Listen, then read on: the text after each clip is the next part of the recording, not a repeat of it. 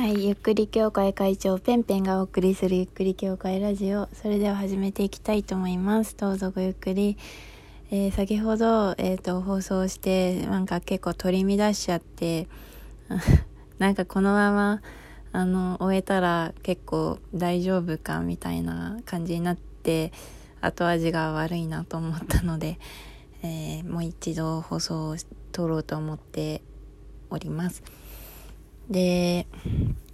まあね、えーっと、先ほど、えーまあ私が、あの、自分の想像力を殺す、殺せるようにな、なったことで、まあ、あの、生きやすくなったみたいな話をちょっと軽くしたんですけれども、もうちょっとそこがどういうことなのかみたいなことを話そうかなと思っております。まあ、あの、さっきもちょっと言ったんですけれども、想像力がたくましいって、本当に、あの、いろいろなことに気がついたり、いろいろなところに目が行くっていうことができるんですけれども、まあ、その、そこに没頭する集中力っていうのは、どういうふうに培われるのかというと、要は周りをシャットダウンするしているなと自分自身思うんですね。あの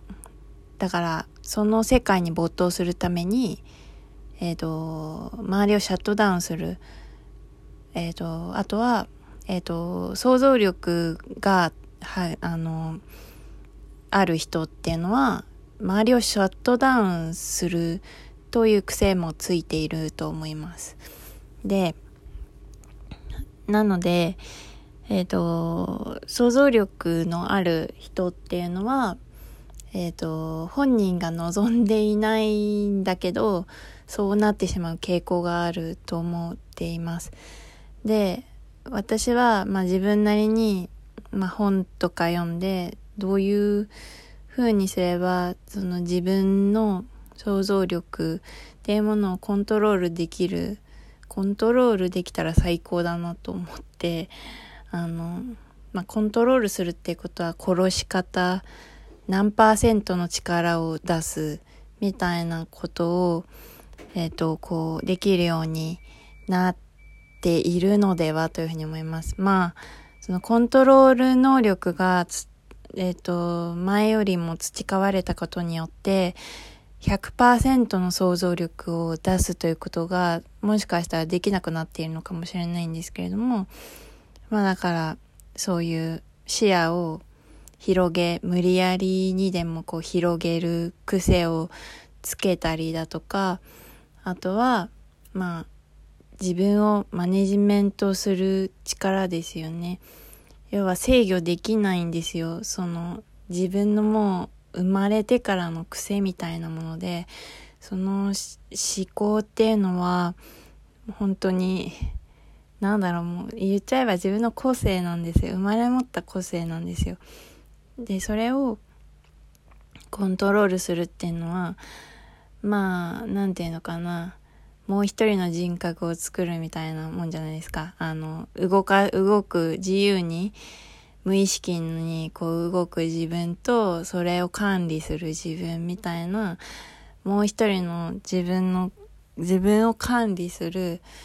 えー人人、まあ、自分なんですけど管理できる自分っていうのも設置するとかね。そう。そういうことをしたりだとかあとはえっ、と自分の限界を知る。どこまで想像力を働かせたら私はそっちに飲み込まれるのかみたいな。あのーコントロールできる状態っていうのはコントロールが強いんですよ。コントロールの力が上回っているから想像力をこういうことに使いましょう、えーここは想像力が必要だからこの部分この範囲で想像力を使いましょうっていうふうにあのマネージメントしようとしている状態なんですただそれを超えてくる時があるんですよね。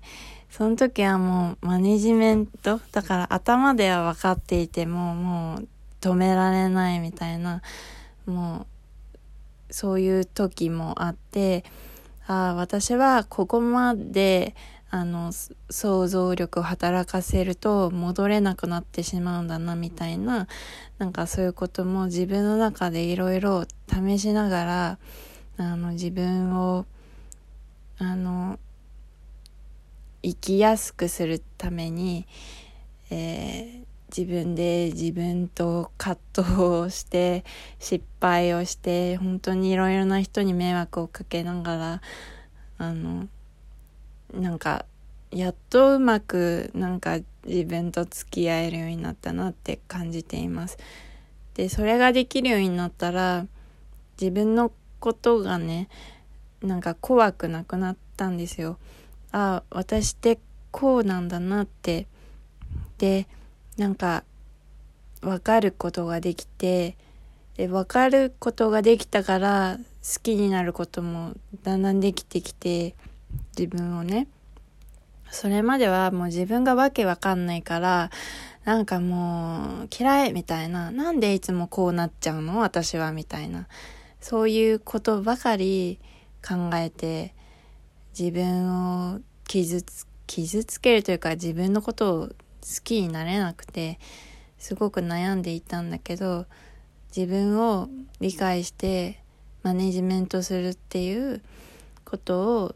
まあ本当にいろいろなあれがあったんですけどそれそれはそれで大変だったけどでも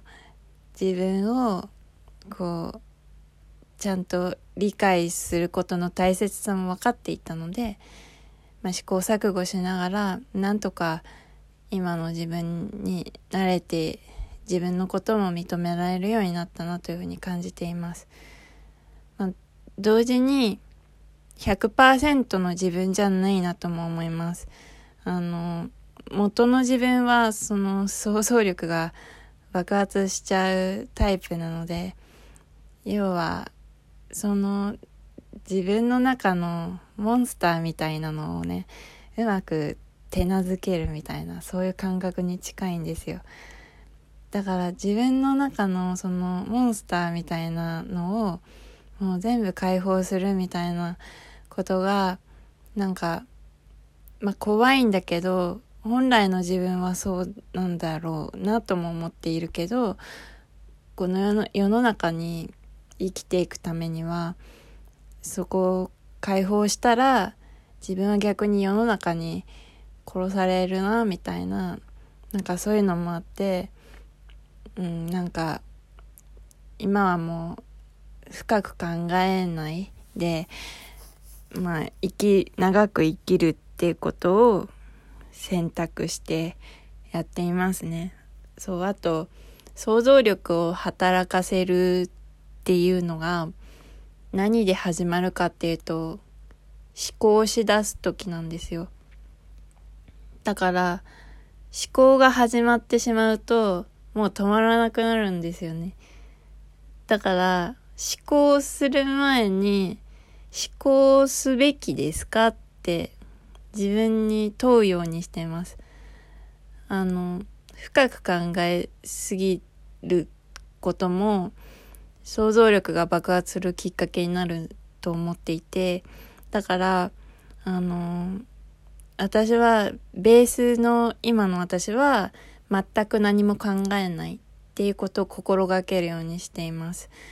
で、そんなことして大丈夫なのってなんか思うかもしんないんですけど、なんか基本考えすぎる癖があるから、ちょっとなんか思考を止めるぐらいがちょうどいいんですよ。わかるかな？あの、常にこういろいろ見ちゃうし観察しちゃうし分析しちゃうっていうのはやっぱりあの目の視点のやり場とかそのなんか勝手に匂いを嗅いでしまうとかそういう癖はやっぱりまだ残っているので、まあ、そこはバランスだと思うんですけどもう無意識にそうしているから割と頭を働かせないぐらいがちょうど良かったりするんですよ。まあ、これはなんか私なりにそうあのこうかなって思って自分でトライアンドエラーを繰り返してやっているからあのまあ人によると思うんですけど、まあ、そういうことをしながらちゃんとなんだろう自分が生きやすいようになんだろうやってこようと本当に大変だったけど努力して今なんとか楽に暮らせているなと思っています。で本当にあのみんながみんなそうじゃないから私も周りのクリエイターの子とかこの子結構考えすぎちゃうなっていう子を、まあ、気遣うようにはしているんですけれどもやっぱり人が何を言おうと自分の中でこうだというルールみたいのがもう想像力の世界の中で決まっていたらねその人のもう誰も揺るがすことができないんですよ。だからまあ私ができることっていうのは本当に寄り添うことしかできなくてでなんかそれもねまた難しい問題ですよねと思いつつなんかこういうふうに発信することで何かが変わればいいなとも思っています。一つ思うのはまあ私はそういう自負があるんですけれどみんながみんなその世の中に対応できるわけじゃないのでいくらそのなんだろう進化できる進化というか対応できるやつがいいみたいな思考があってもみんながみんなそうじゃないと思うのでそれに気づいた人は仕組み作りっていうものをもっとこう考えて実行していく必要があると思